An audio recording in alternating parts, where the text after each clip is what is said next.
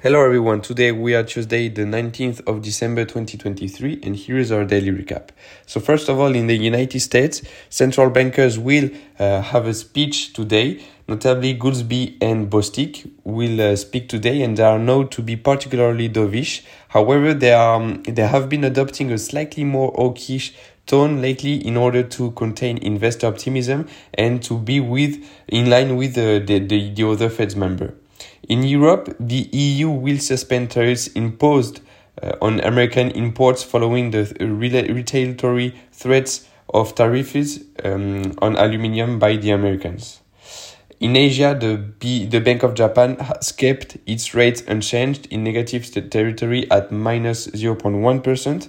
Investors believe that the Bank of Japan should proceed uh, with a rate hike in 2024 and they are betting on April 2024.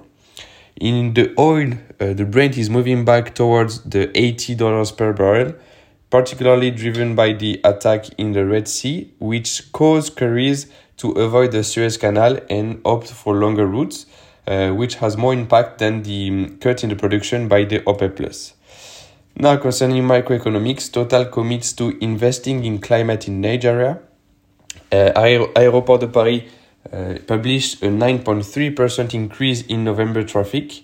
UBS Cevian Capital has built a 1.2 billion of dollars position in UBS. Google will pay uh, 700 million dollars and allow greater competition in its online app store. Coupang will acquire Farfetch and Compagnie Financière de Richemont gives up on selling YNAP.